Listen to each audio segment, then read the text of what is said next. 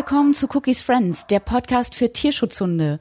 Mein Name ist Bianca Piotrowski und Cookie ist mein Tierschutzhund, der diesen Podcast inspiriert hat. Hier treffen wir Menschen, die mit Tierschutzhunden leben, arbeiten, sie pflegen und oder sie vermitteln. In dieser Folge sind wir per Netz mit Sandra Pfaffinger in Niederösterreich verbunden. Ich klinge dabei wie aus der Dose, aber zum Glück ist Sandra toll zu verstehen und das Netz hat sich mit ein paar Kieksern auch reingemeldet. Ich arbeite dran, damit die Qualität auf jeden Fall in Zukunft noch besser wird. Sandra Pfaffinger betreibt die Hundeschule natürlich mit Hund und bietet Verhaltenstraining für Mensch und Hund an. Gewaltfrei, auf der Basis von Fairness, Respekt und Vertrauen. Ihr umfangreiches Wissen für diese Arbeit hat Sandra unter anderem in Rumänien erworben, wo sie vier Jahre lang nördlich von Bukarest mit Straßenhunden lebte, ein Kastrationsprojekt startete und Shelterhunde trainierte. Das alles interessiert mich natürlich brennend, doch bevor wir dazu kommen, wollte ich von ihr wissen, wie sie als Tierschützerin überhaupt nach Rumänien kam. Naja, es war schon so, dass ich nicht so wirklich mich als Tierschützerin bezeichnet hätte, bevor ich nach Rumänien gegangen bin. Ähm, ich war Hundetrainerin in Wien und hatte eigentlich eine ganz fein laufende Hundeschule. Und mein Partner bekam das Angebot, dass wir gemeinsam nach Rumänien gehen könnten, also auf Entsendung für die Firma. Und ich dachte mir, ach, in Rumänien gibt es viele Hunde und das ist sicher horizonterweiternd.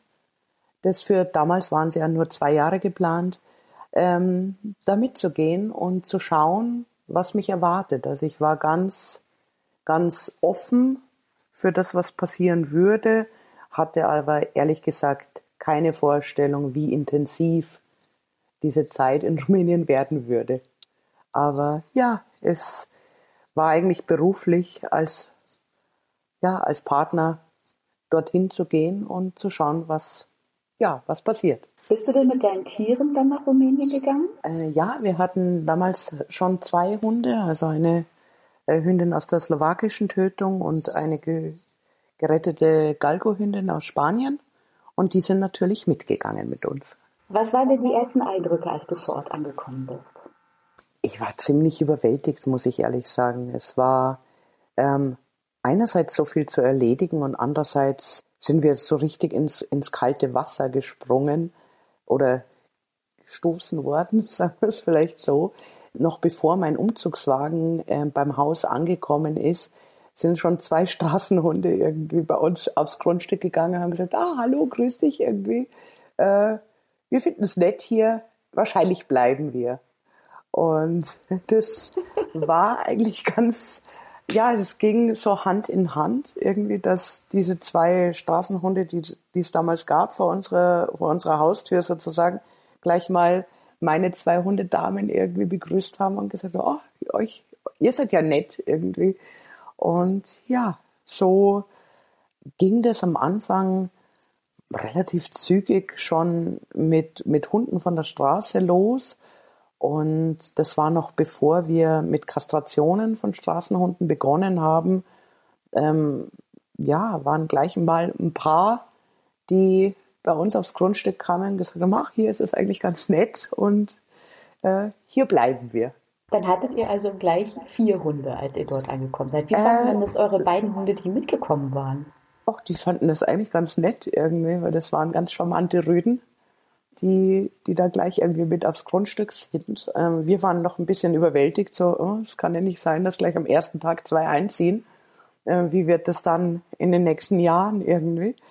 Aber ähm, ja, die fanden das an und für sich ganz nett und die haben ja noch auf der Straße gelebt. Das heißt, die kamen immer als Playdate sozusagen vorbei und haben uns besucht und haben auch natürlich auch ein Futter bekommen irgendwie, weil ähm, das fanden sie eigentlich auch ganz fein, wobei sie gegenüber war eine Schule und die Schüler haben immer ihre, ihre Brotzeit auch mit, mit diesen Straßenhunden geteilt. Also es war jetzt nicht so, dass die ähm, auf dem Zahnfleisch dahergekommen sind, sondern die waren ganz gut wohl ernährt und frohen Mutes, dass da jetzt neue Menschen sind und die fanden sie eigentlich ganz nett. Wie ist denn das Leben überhaupt für Straßenhunde in Rumänien?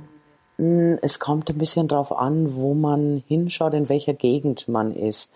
Ähm, im, in den Großstädten ähm, sind ja noch sehr viele Hundefänger unterwegs. Also in Bukarest sieht man ja heutzutage fast, zumindest in den inneren Bereichen, wo man, wo man jetzt als Tourist zum Beispiel hinkommen würde, sieht man ja kaum noch Straßenhunde, weil die sehr schnell weggefangen werden.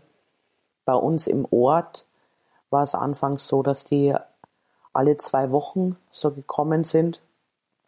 Und ähm, ja, das äh, war sehr unterschiedlich, je nachdem, wo man hingekommen ist. Bei uns im Dorf war es zumindest so, ähm, die Straßenhunde hatten ähm, Menschen dort, die sie versorgt haben, aber ähm, es war jetzt halt nicht so, dass man zum Tierarzt gehen würde mit ihnen, falls, falls was wäre. Also das wäre jetzt nicht selbstverständlich gewesen, auch aufgrund der äh, finanziellen Situation von vielen Rumänen die haben ihr Weißbrot zwar gekauft für die Hunde, aber jetzt wären jetzt nicht zum Tierarzt mit ihnen gegangen.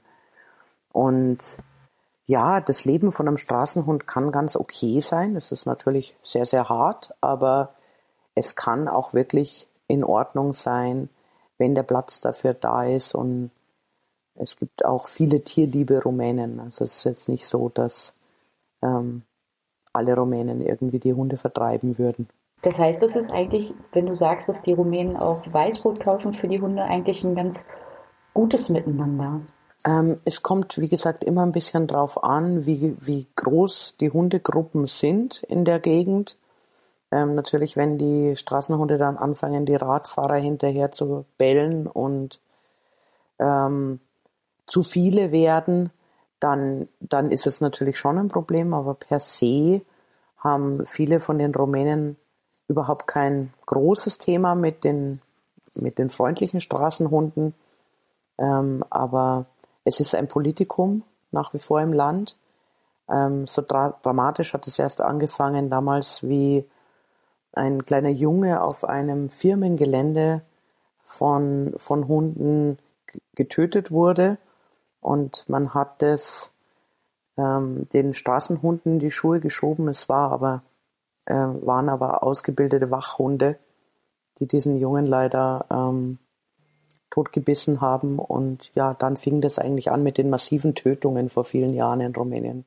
Zuvor war es eher so ein, ja, ein Miteinander ignorieren, gegenseitiges Ignorieren. Ähm, aber ja, per se haben die meisten Rumänen jetzt kein großes Thema mit den Straßenhunden die haben ein bisschen andere Probleme. Ja, das ist es wahrscheinlich. Aber es ist wahrscheinlich ein bisschen ähnlich wie auch hier. Wenn etwas passiert und in der Presse auch viel darüber geschrieben wird, dann kommen wieder die Rufe nach mehr Gesetzen, tut was dagegen, dass sie unsere Kinder tot beißen. So steht es ja in den Boulevardmedien mhm. meistens auch. Ne? Ja, ja. Aber die meisten Rumänen, die haben ihre eigenen Hunde und eben die Straßenhunde vor der Tür und ähm, es ist jetzt nicht so, dass, dass alle Rumänen gegen die Straßenhunde sind, sondern ja, die leben halt auch da. Und wenn es zu Problemen kommt, dann wird natürlich schon die Behörde gerufen ähm, und nicht der Hundetrainer. Aber ja, per se haben die auch Affinität zu ihren Straßenhunden. Also ich kenne auch viele oder ich habe viele Rumänen kennengelernt, ähm, ihre Straßenhunde waren, äh, die gehören einfach dazu.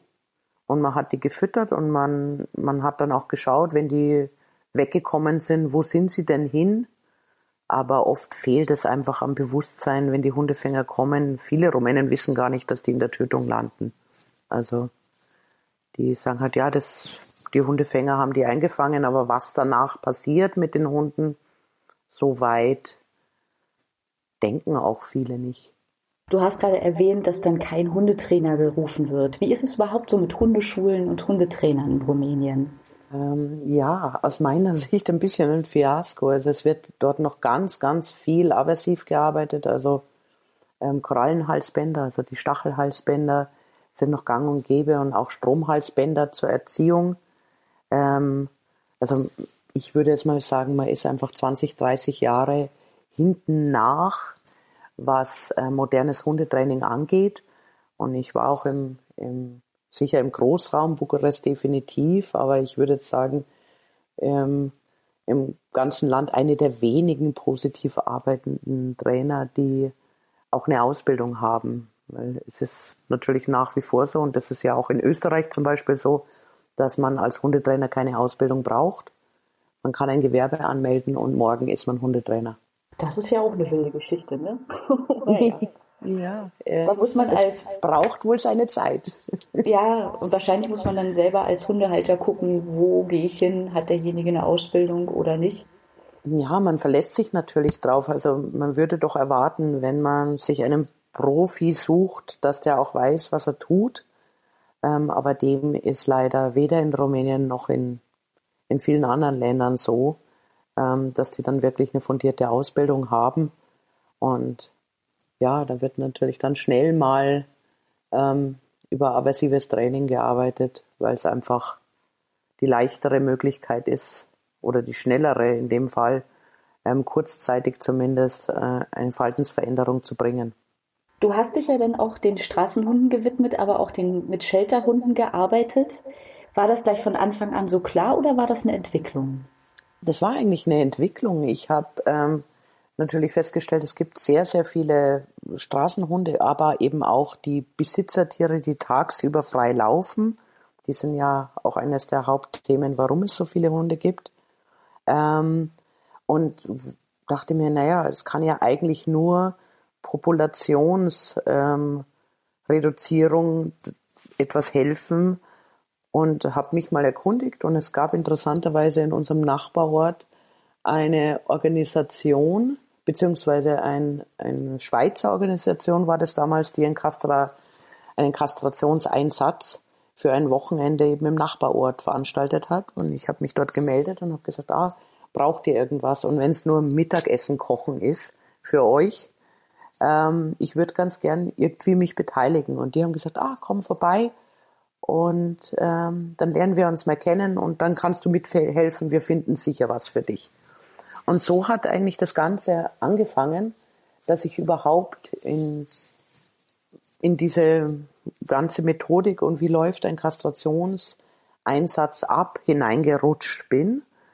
Und ähm, ja, und da waren natürlich auch viele Tierschützer, die Shelter hatten, die haben dort auch teilweise eben ihre Hunde hingebracht. Und so bin ich dann in Kontakt wieder gekommen mit, mit Shelter, also mit Tierschützern, die Shelter haben, beziehungsweise mit den Shelterhunden. Es hat sich so alles so ein bisschen, das eine hat, die, hat, hat sich zum anderen entwickelt. Also es war jetzt halt, ähm, von Anfang an für mich so, ah ja, die Straßenhunde haben es mir angetan, und ich bin natürlich stehen geblieben ähm, und habe die gefüttert, so in meinem Umkreis oder wenn ich zum Einkaufen gefahren bin. Aber mit Shelterhunden wäre ich wahrscheinlich so schnell gar nicht in Berührung gekommen, wenn ich nicht einige Tierschützer kennengelernt hätte während der Kastra-Einsätze. Kannst du dich an deinen ersten Einsatz erinnern? Was hast du da gemacht? ja, ich kann, ich kann mich sehr gut daran erinnern, ähm, weil mich eine Hündin, die ich heute noch habe, äh, wie sie aufgewacht ist, gleich mal gebissen hat. ähm, ist meine, meine Dackeline, die war so verschreckt auch von der Narkose, dass sie mir gleich mal nach dem Aufwachen in den Finger gebissen hat. Also da kann ich mich noch sehr gut dran erinnern. Mhm. Und es, es war einfach, ja, es war sehr erdend, muss ich sagen. Es sind sehr, sehr viele Menschen aus dem, aus, ja, Slum, ähm, hört sich sehr krass an, aber es war eigentlich im Endeffekt nichts anderes. Also im, neben diesem Gebäude, wo wir damals kastrieren durften, da gibt es kein Warmwasser, sondern es gibt zumindest fließend Wasser und es gibt Strom oder es gab Strom und ähm, daneben war ein, ein kleines Dorf, wo die Leute kein fließend Wasser hatten, also die hatten nur einen Brunnen, wo sie ihr Wasser holen und ähm, wenn sie ein bisschen mehr Geld hatten, auch an Strom, aber sonst lebten die eigentlich in so Art Lehmhütten mit, mit einem Plumpsklo im Garten. Und ja, so bin ich dann auch mal wirklich mit der Bevölkerung in Kontakt gekommen, ziemlich schnell. Und es war höchst schockierend, muss ich sagen. Also ich war richtig ähm, geschockt, wie arm es nur eine Stunde zwanzig von Wien entfernt sein kann und wie arm die Leute leben dort. Und die sind dann mit ihren Hunden zu euch gekommen? Die sind mit ihren Hunden zu uns gekommen, beziehungsweise war die Organisation, die das veranstaltet hat, damals schon öfter dort. Das heißt, die Bevölkerung kannte schon, wusste schon, was passiert. Es war so, dass diese Organisation maximal zweimal im Jahr gekommen ist nach Rumänien und dann kastriert hat. Und die Bevölkerung kannte die Leute und die Ärzte schon, die da jedes Mal auftauchen für zwei Tage.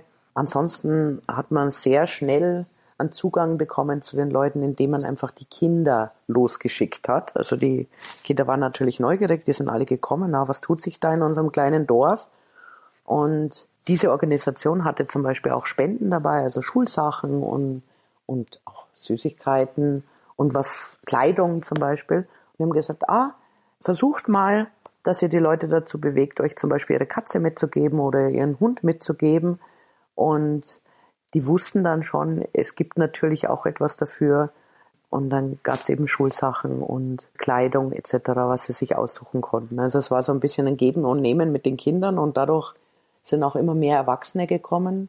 Meistens war es ja so, dass am ersten Tag die Leute noch ein bisschen skeptischer waren und dann am zweiten Tag der große Andrang kam, weil sie gemerkt haben, ah, unsere Tiere überleben das auch.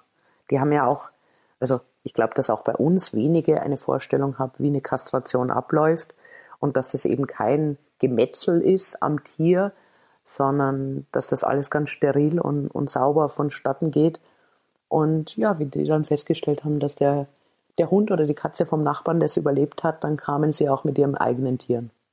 Das ist eine schöne Geschichte, was du da beschreibst, dass, dass den Menschen geholfen wird und gleichzeitig auch den Tieren damit. Das ist eine gute Idee, das so zu machen. Aber es hat sich ja. wahrscheinlich auch erstmal so entwickelt, dass man gucken musste, wie, wie kommen wir überhaupt an die Leute ran? Ne? Wir können uns ja nicht hinstellen und sagen, wir kastrieren.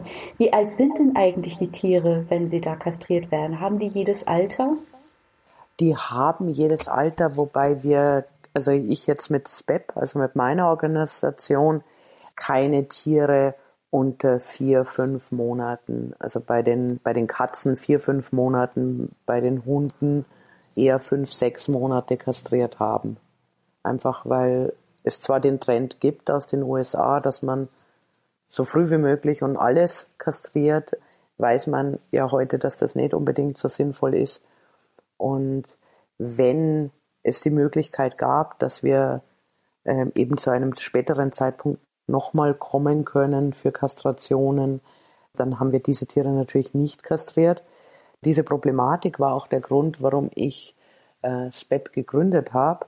Ich wollte in Rumänien etwas schaffen, wo die Leute jederzeit kommen können, wo sie sich jederzeit melden können, wo ich ein Tierärzteteam vor Ort habe und oder sozusagen eine Organisation vor Ort habe, wo sich die Bevölkerung jederzeit melden kann und nicht nur zwei Events pro Jahr oder ein Event pro Jahr machen, sondern dass ich einen lokalen Tierarzt finde, den wir natürlich dann auch ausgebildet haben, in minimal invasiver Technik, also in einer Technik, Kastrationstechnik, die zugeschnitten ist auf Straßenhunde, damit das etwas mehr Eigendynamik bekommt und die Leute aktiver werden äh, und nicht nur sagen, ach ja, zweimal im Jahr und wenn ich da dann keine Zeit habe, bringe ich halt mein Tier nicht. Arbeitet ihr dann auch so, dass ihr sagt, wenn ihr die Hunde zu uns bringt, bekommt ihr auch noch was anderes zurück oder ist das dann die Kastration und auch gleichzeitig die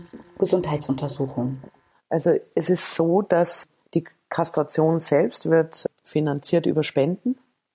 Am Anfang war das teilweise noch mein persönliches, also mein privates Geld. Ähm, ich habe aber glücklicherweise etliche Mitstreiter gefunden, die das, die halt fünf oder zehn Euro im Monat gespendet haben und gesagt haben, kastrier bitte davon einen Straßenhund oder eine Katze.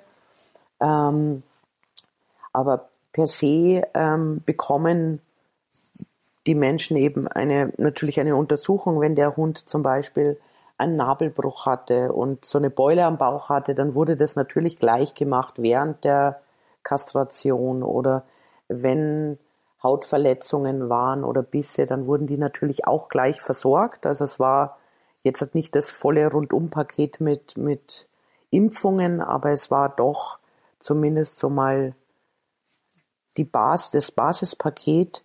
Ich habe natürlich auch immer versucht, dass ich zum Beispiel Entwurmungsmittel gespendet bekomme oder wir haben, es gibt Möglichkeiten für Straßenhunde, die zum Beispiel sonst nie entwurmt werden, ähm, ein Mittel zu spritzen, das für diese Hunde auch reicht zur Entwurmung. Das hilft nichts mehr bei unseren Hunden, die öfter entwurmt werden, aber für die Hunde, die noch nie entwurmt wurden, hilft dieses ähm, injizierte Mittel auch. Dafür ist es ausreichend. Also man hat schon versucht, ähm, ein bisschen mehr zu bieten. Ich habe im Laufe der Zeit natürlich auch immer wieder Futterangebote bekommen von, von Tierschutzvereinen, die gesagt haben, ich gebe dir, ich schicke dir Futter, brauchst du das? Und das habe ich dann an die Bevölkerung verteilt, was natürlich wieder dazu beigetragen hat, dass SPEP in der Gegend einen, einen Ruf bekommt, dass die helfen wollen und dass die Leute einfach mehr Tiere bringen, dass die halt auch versuchen, ihre Nachbarn zu überzeugen, hey, das ist doch super irgendwie, dein, dein Hund oder deine Katze kriegt dadurch keinen Nachwuchs und du kriegst noch obendrauf etwas Futter für dein Tier. Also man hat da wirklich versucht, so ein bisschen einen Anreiz zu schaffen, neben den Aktionen, die wir halt zum Beispiel an Schulen gemacht haben oder die Aufklärungsaktionen. Also meine Organisation SPEP steht für Stray Prevention and Education Program, also auch für Aufklärung, wo wir einfach versucht haben, einfach die Bef der Bevölkerung einfach so mal die Basics oder den Kindern zum Beispiel, was braucht ein Hund? Der braucht Wasser und der braucht ein bisschen Auslauf und der braucht Futter und Zuneigung. Also wo man einfach so ganz fundamentale Bedürfnisse mal erklärt hat und versucht hat, ähm, da ein bisschen Aufklärungsarbeit zu betreiben. Und das ist großartig, weil es bei den Kindern anfängt und die geben es dann eben auch weiter. Ja, und, genau. Äh, und die sind vor allem penetranter. die, die haben schon einen großen Einfluss auf ihre Eltern. Und ja, das war auch wirklich schön zu sehen, dass da die Kinder so voll mit im Boot waren.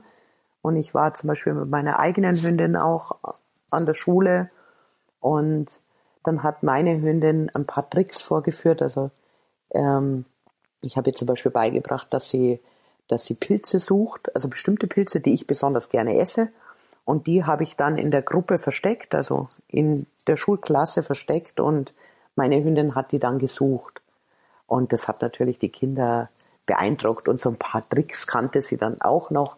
Und das hat natürlich den Kindern auch Freude gemacht und hat mir gezeigt, dass so ein, so ein Lebewesen einfach auch was ganz was Tolles ist und nicht nur äh, der kleine Wadelbeißer von der Straße.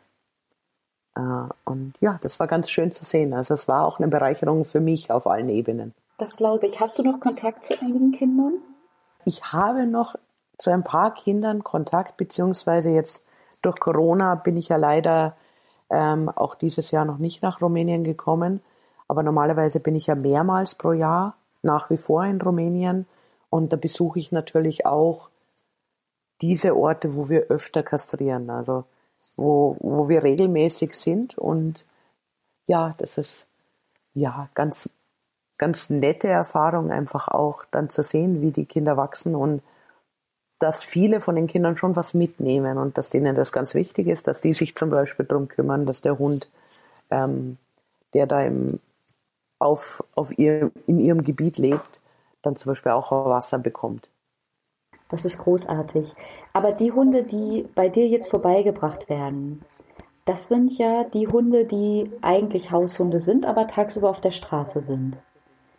Wie hm, ist Sowohl es denn? als auch. Hm? Sowohl als auch. Also es bringen auch die, die Leute, die sich um die Straßenhunde kümmern, die Straßenhunde selbst. Und nicht nur ihre eigenen, die bei ihnen auf dem Hof leben oder auf dem Grundstück leben, ähm, sondern sie bringen eben auch die Straßenhunde und wenn sie die nicht einfangen können, ähm, kommen wir auch oder kommt mein Tierarzt und ähm, hat ein Blasrohr beziehungsweise ein Narkosegewehr, wo er die Straßenhunde auch äh, narkotisiert, um sie kastrieren zu können.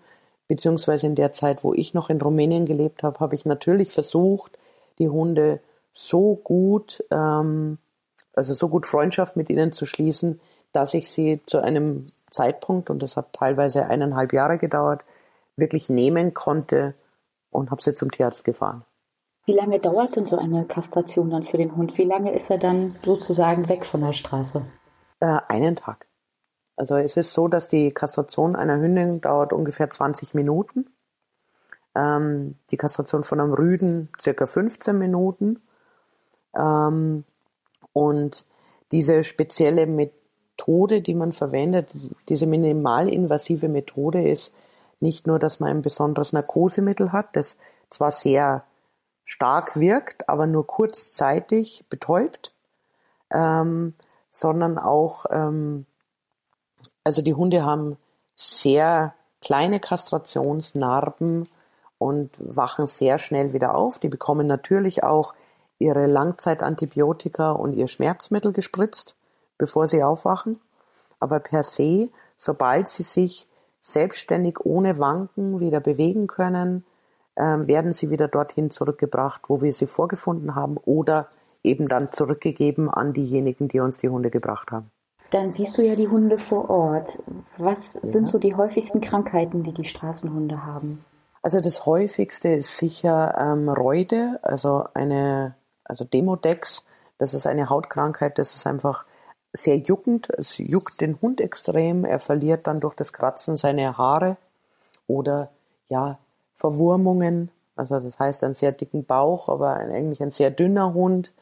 Ähm, dort, wo es viele Seen gibt, gibt es natürlich auch die Problematik mit Herzwürmern.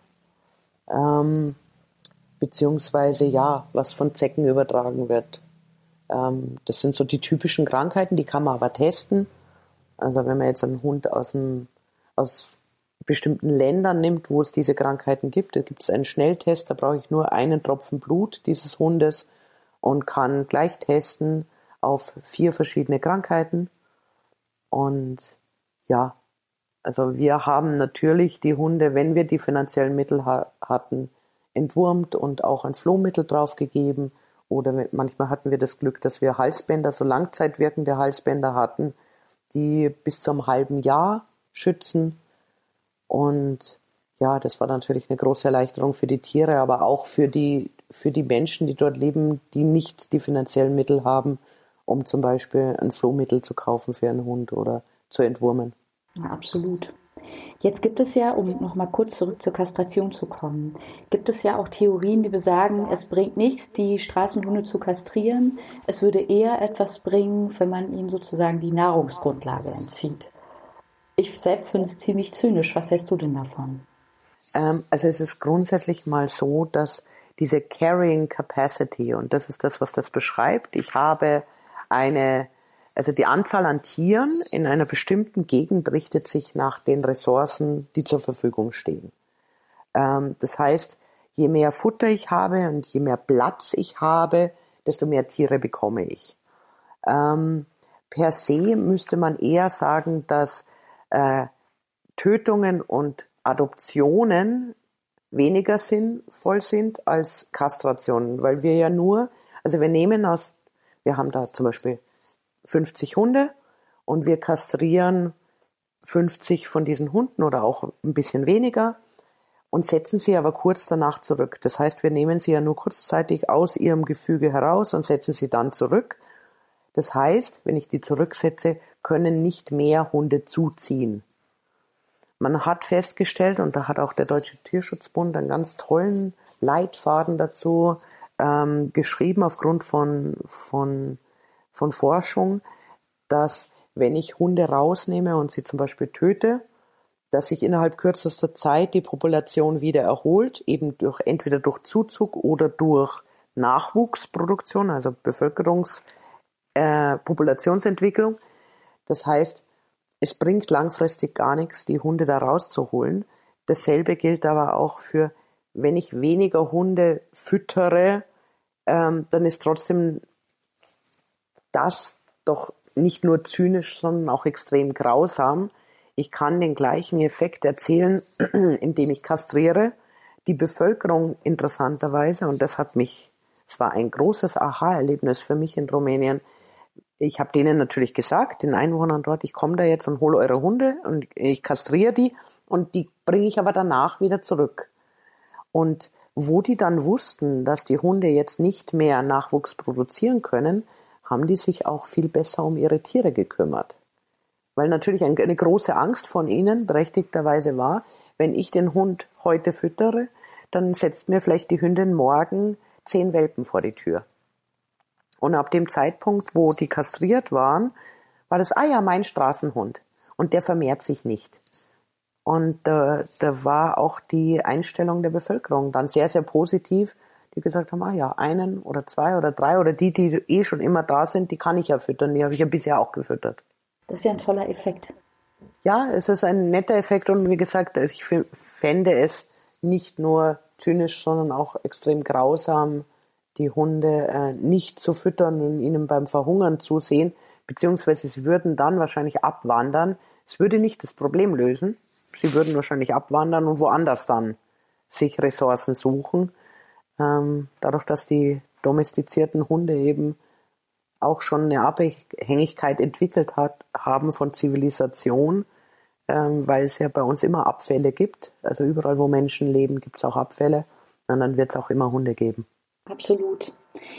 Jetzt hast du am Anfang erzählt, als du eingezogen bist, sind gleich zwei Hunde auf deinem Grundstück auch mit eingezogen. Wie hat sich das denn dann weiterentwickelt? Also wir haben äh, ein ganz kleines Häuschen gemietet, 30 Kilometer außerhalb von Bukarest, denn wir wollten nicht in so einer gated Community, also in irgendeinem abgeschirmten Bereich leben, wo sehr, sehr viele Ausländer leben, sondern wir wollten eigentlich auch das Land erfahren und erleben.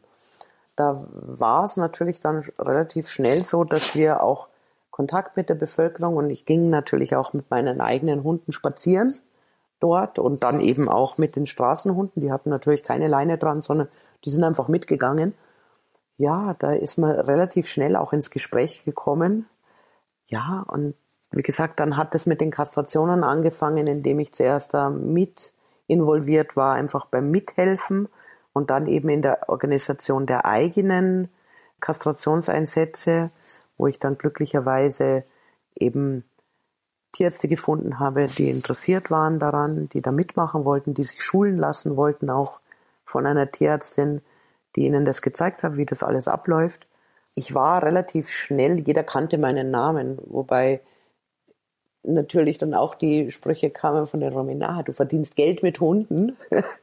ähm, das war, dem war nicht so. Also Geld eingebracht hat es weniger, aber es war einfach ein Beitrag, den ich leisten wollte und den ich auch leisten konnte, um mich da einzubringen, um, um vielleicht zumindest in meinem kleinen Bereich, und es war ja nie so gedacht, dass SPEP so, so groß wird und dass wir über 4000 Tiere jetzt, also schon kastriert haben, sondern es war so, ich möchte gerne äh, 50 Tiere im Monat kastrieren in meiner näheren Umgebung und mal schauen, ob ich es schaffe.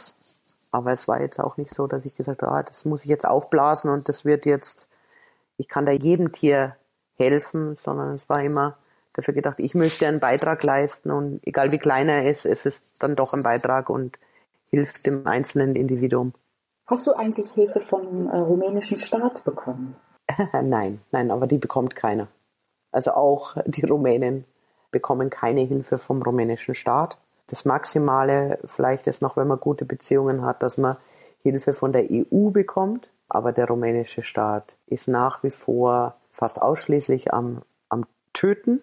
Man muss dazu sagen, Kastrationen sind natürlich nicht so attraktiv wie das ganze wirtschaftliche Monstrum, das an an den Tötungen dranhängt, da verdienen natürlich viel, viel mehr daran als an der Kastration. Also Kastration ist ein Tierarzt kastriert und danach ist das Problem sozusagen fast gelöst.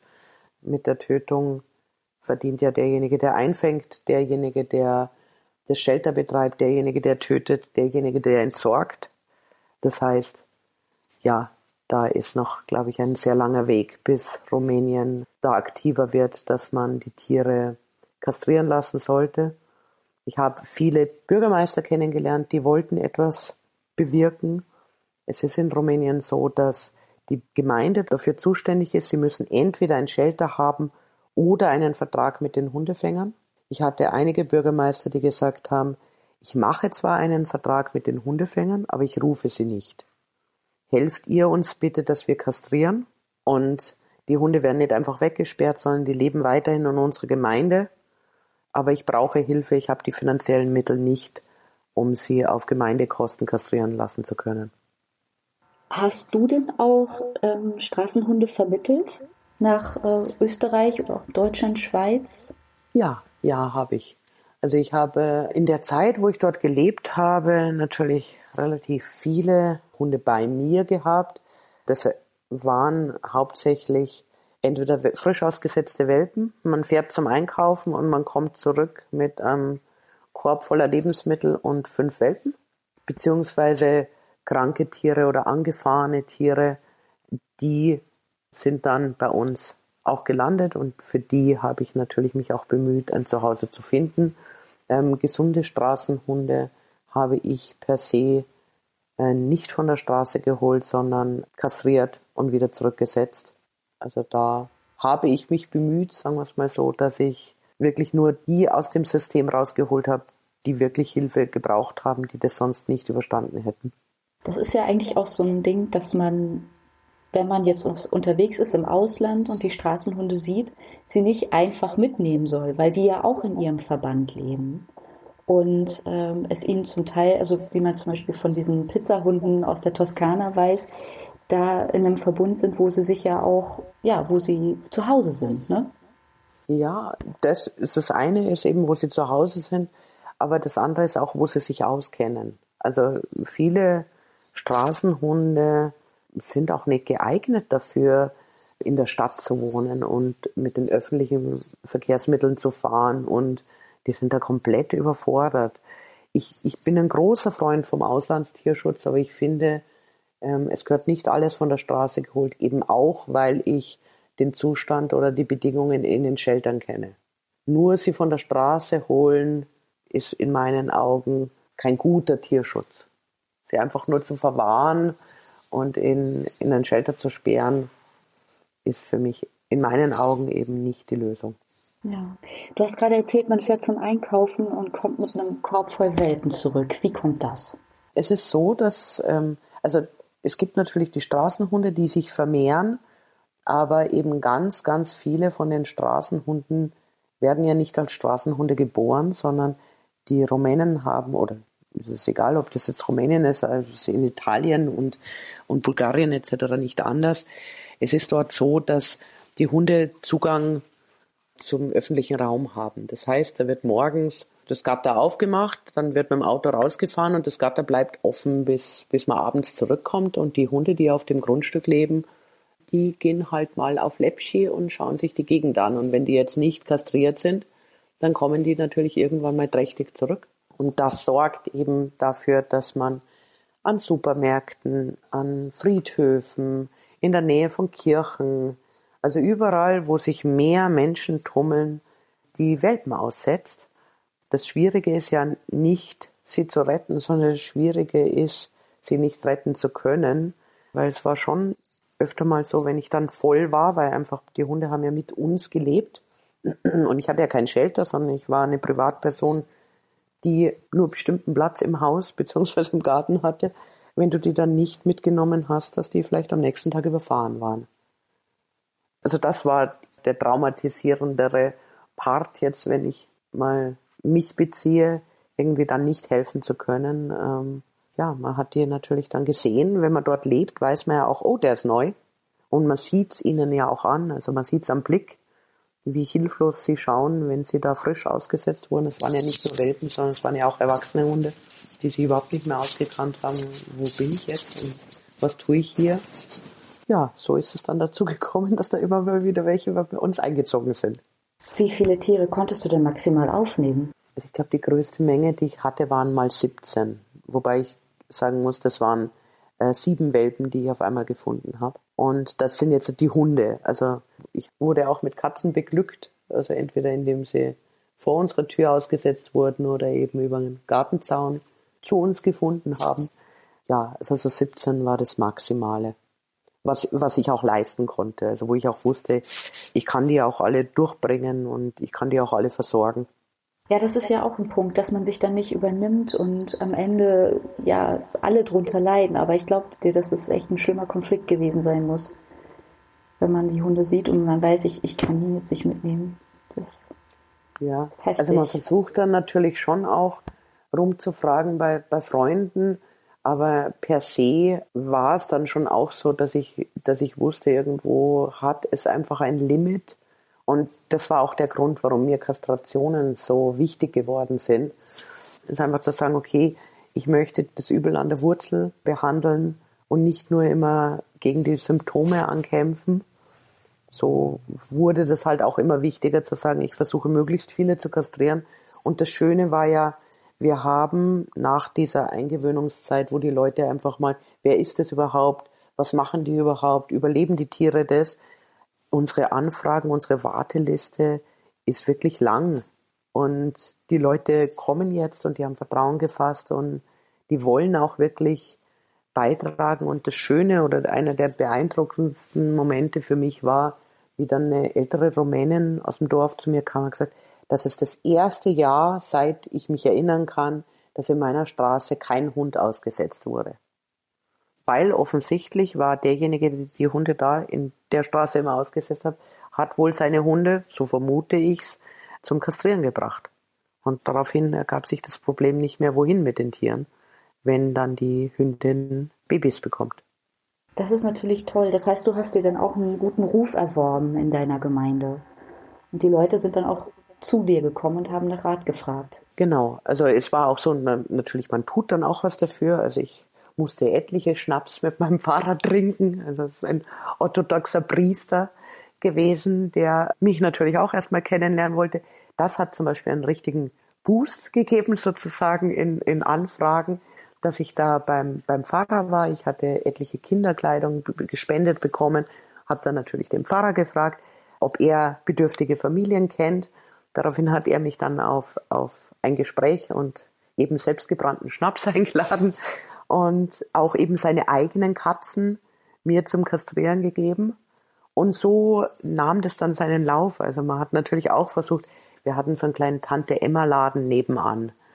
Und ja, alles was so Milchprodukte ähm, oder äh, Brot, das habe ich natürlich beim Tante Emma Laden nebenan gekauft, weil ich wusste, wenn ich mit den Leuten dort ins Gespräch komme, dann wird es so ein bisschen ein Selbstläufer. Und auch die Flyer, die wir ausgehängt haben, dass wieder Kastreinsätze sind oder dass die Leute sich bei meinem Tierarzt im Dorf melden können für Kastrationen, äh, die habe ich natürlich darüber getragen. Und ja, das hat, wie gesagt, ganz klein angefangen mit, naja, probieren wir es mal, schauen wir mal, was, wie sich das entwickelt. Und ja, das hat dann schön seinen Lauf genommen.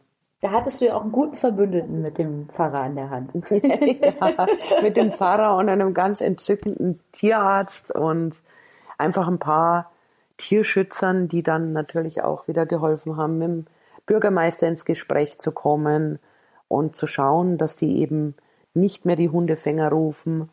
Also effektiv ist ja die, diese Tierschutzarbeit nur dann, wenn ich das mit einer bestimmten Regelmäßigkeit mache. Wenn ich da einmal im Jahr auftauche, und kastriere, dann hat das natürlich nicht so einen Effekt. Also Statistiken besagen, ich muss 75 Prozent der weiblichen Tiere in einem bestimmten Gebiet kastrieren, um Nachhaltigkeit zu bekommen. Und da muss man natürlich auch Regelmäßigkeit reinbringen. Und wir haben mit den, mit den Bürgermeistern natürlich auch gesprochen, hey, wir kommen gerne öfter, aber ihr müsst auch euren Beitrag leisten, wenn wir kommen und kastrieren die Tiere und wir markieren die ja mit einem, mit einem Ohrchip wenn wir beim nächsten Mal kommen und das sind keine Hunde mit Ohrchip mehr, dann heißt das, ihr habt die Hundefänger gerufen und die haben alle Hunde weggefangen. So bringt es nichts. Wenn, dann müsst, müsst ihr schon auch die, die Straßentiere dort belassen, sprich die Hundefänger nicht fangen. Und dann werdet ihr auch sehen, dass es einen Unterschied macht. Und das hat man ganz deutlich im Donaudelta gesehen. Also im Donaudelta kastrieren wir seit einigen Jahren. Und inzwischen ist es wirklich so, es gibt fast keine Hunde mehr ohne Ohrchip. Also keine unkastrierten Tiere mehr. Und das hat so richtig Nachhaltigkeit bewirkt dort, weil man zum Beispiel dort kommt keiner hin und holt und, und rettet die Tiere von der Straße, weil ähm, das Donaudelta erreicht man nur, also diese Ortschaften erreicht man nur mit dem Boot. Und da hat man so richtig gesehen, wenn man die Tiere wirklich dort belässt, wo sie sind, dann sieht man innerhalb kürzester Zeit, also innerhalb von wenigen Jahren, wie massiv der Nachwuchs, also die Bevölkerungsexplosion bei den Hunden und Katzen zurückgeht. Das heißt, du konntest auch eine Veränderung beobachten in den vier Jahren, in denen du da in Rumänien gearbeitet hast. Ja, definitiv und nach wie vor, weil wir kastrieren ja nach wie vor. Ich lebe zwar jetzt nicht mehr in Rumänien, aber die Kastrationen gehen ja weiter, je nachdem, wie viele Spenden ich für, für Kastrationen reinbekomme oder ich gebe auch zum Beispiel Seminare und der Erlös davon geht dann wieder in die Kastration von Straßentieren. Das sieht man nach wie vor. Also da tut sich schon was und würden mehr Organisationen sagen, okay, pro vermittelten Hund zum Beispiel, pro Tier, das ich ins Ausland verbringe, werden zwei kastriert, die im Land bleiben. Also das war zum Beispiel, wenn ich vermittelt habe, war es immer so, mindestens zwei Tiere werden von der, der Schutzgebühr kastriert und die bleiben im Land. Und dann würde man auch, glaube ich, innerhalb von wenigen Jahren, ich würde jetzt mal sagen plus minus acht bis zehn Jahre, hätte man die Problematik in, in vielen Ländern nicht mehr, dass man, dass man so viele Straßentiere hat. Jetzt apropos Vermittlung. Du hast vorhin gesagt, nicht jeder Hund ist dafür geeignet, vermittelt zu werden. Wie hast du entschieden, welcher Hund vermittelt wird und welcher da bleibt? Ich habe den Vorteil natürlich dadurch, dass ich als Hundetrainerin viel über, über Körpersprache und über Hunde gelernt habe und dann natürlich auch die Erfahrungswerte, die man sich im Laufe der Jahre aneignet, wusste man dann schon, welcher Hund ganz lang brauchen wird oder welcher Hund gar nicht ähm, damit zurechtkäme, eingefangen zu werden. Also natürlich, es theoretisch in einer heilen Welt gäbe es natürlich für jeden Hund den passenden Deckel. Also selbst ein, ein Angsthund könnte bei einem Menschen leben, der einen großen Garten hat, einen Zaun drumherum und der mal keine großen Erwartungen an diesen Hund hat. Aber wir leben ja nicht in so einer Welt, wo, wo, wo das möglich ist. Und deswegen, also es gibt Hunde, die möchten gerettet werden. Die möchten einfach, die, die kommen dir entgegen und sagen, ah, nimm mich, nimm mich, schau, wie süß ich bin. Und ja, die brauchen vielleicht dann noch ein bisschen Hilfe dabei, dass die sind es nicht gewohnt, durch eine Tür zu gehen, zum Beispiel, weil die nicht im Haus erlaubt waren oder die sind noch nie durch eine Haustür gegangen. Ähm, aber das können sie alles lernen. Aber wenn ich schon eine, einen Hund habe, dessen Mutter komplett verängstigt war und der nur das kennengelernt hat, dann wird sich der Hund schwer tun, ein ganz normal sozialisierter Hund zu werden. Die sind dann zwar toll sozialisiert mit anderen Hunden vielleicht, aber nicht unbedingt mit Menschen. Worauf müssen sich denn Menschen einstellen, die einen Hund aus Rumänien adoptieren? Kann ähm, man das so pauschal überhaupt sagen? Mm, also ich würde es davon abhängig machen, wie viel Mühe gebe ich mir zuvor, herauszufinden, welcher Hund zu mir passt und wie genau frage ich nach bei der Tierschutzorga und wie penetrant bin ich ähm, bei meiner Fragenstellung äh, und eben nicht nur vom Foto, ah, der arme Hund, der schaut so traurig auf dem Bild, den nehme ich jetzt, sondern dass man da vorab schon mal sich Gedanken macht, was, was suche ich denn?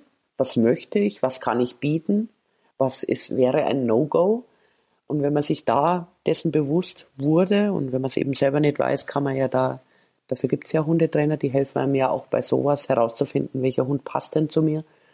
Und wenn man diese Fragen für sich schon beantwortet hat, dann eben nachzufragen bei der Organisation, beschickt mir bitte ein Video.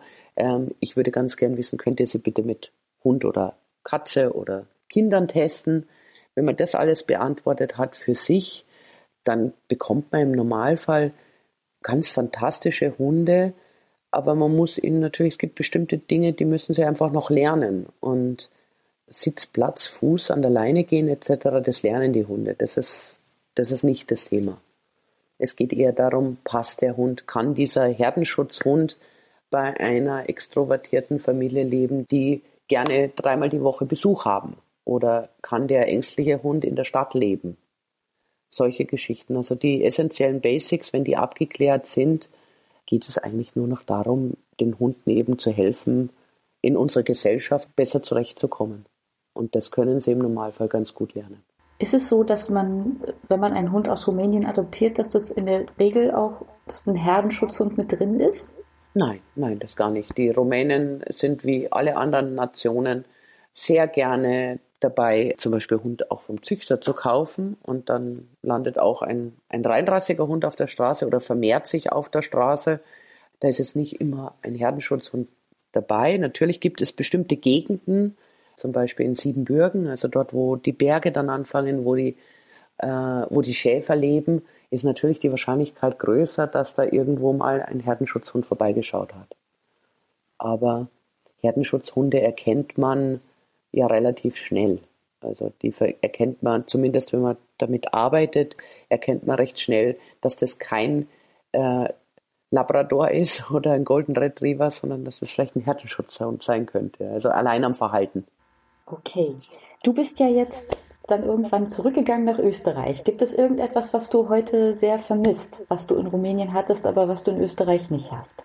Ich vermisse natürlich meine Straßenhunde, also die, die ich betreue, betreut habe und die ich auch jetzt noch besuche, wenn ich in Rumänien bin und die mich glücklicherweise sogar noch erkennen. Es, sind zwar nicht immer alle da oder es sind sicher auch ein paar nicht mehr am Leben, aber das, das vermisse ich. Also ich vermisse die, die Hunde, die ich dort kennengelernt und betreut habe.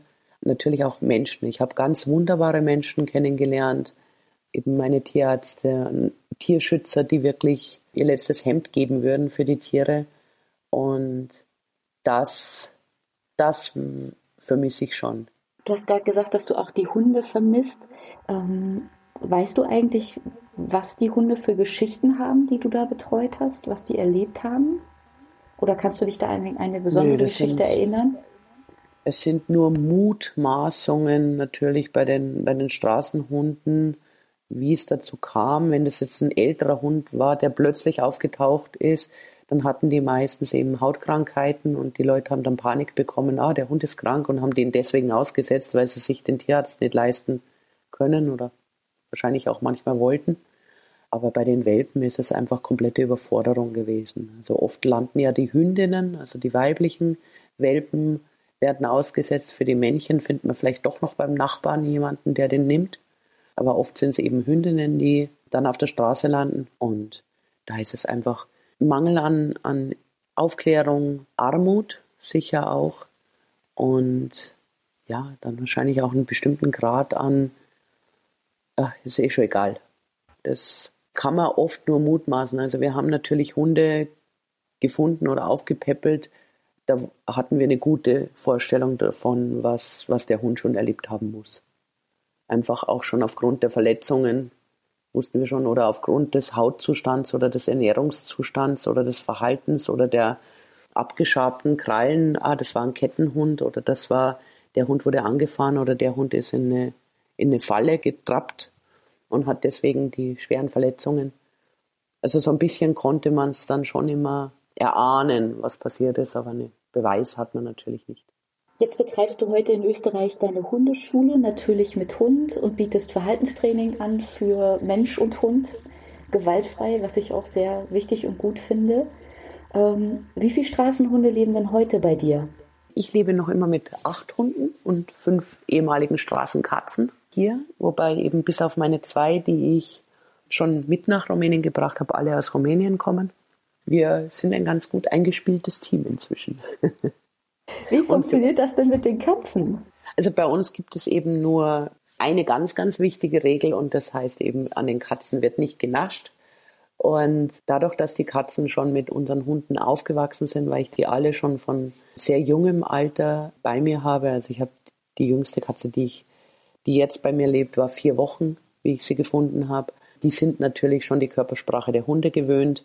Und die Hunde, die zugezogen sind, die haben wir einfach trainiert, dass sie unsere Katzen zumindest ähm, als Familienmitglieder sehen.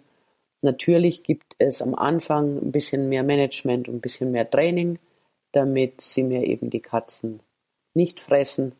Aber das funktioniert an und für sich ganz gut. Das ist ja sehr beruhigend. Finde ich auch. ja. Sandra, ich finde es total toll, was du machst. Wie kann man deine Arbeit unterstützen? Also aus Hundetrainersicht wäre mein größter Wunsch einfach, dass sich Menschen, die einen Hund oder ein Tier aus dem Ausland zum Beispiel adoptieren wollen, einfach viele Gedanken drüber machen, was sie sich wünschen und was die Voraussetzungen wären und sich eben notfalls auch an einen, an einen guten Hundetrainer wenden, der ihnen hilft, den richtigen Hund zu finden.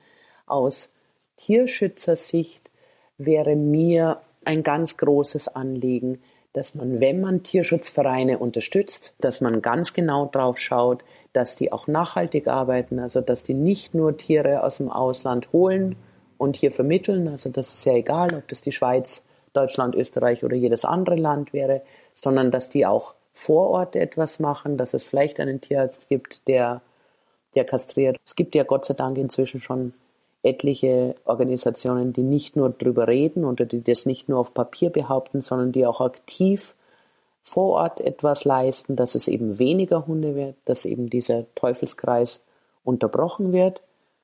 Und ja, wer natürlich ans BEP spenden möchte, ist ganz, ganz herzlich willkommen, das natürlich auch zu machen. Also eine Kastration kostet bei uns zum Beispiel jetzt 25 äh, Euro für einen Hund und 20 Euro für eine Katze.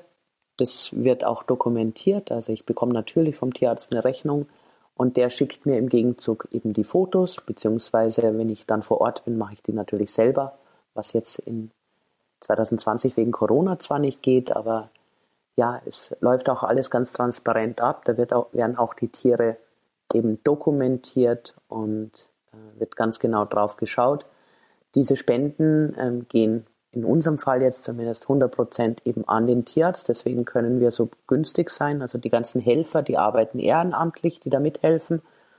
Da gehen jetzt auch keine Verwaltungskosten drauf, sondern das, was an Spenden reinkommt, geht auch hundertprozentig für den Aufwand. Also es deckt ja das Nahtmaterial und die medizinischen Unkosten und ein bisschen was kriegt der Tierarzt noch davon, ein paar Euro pro Tier.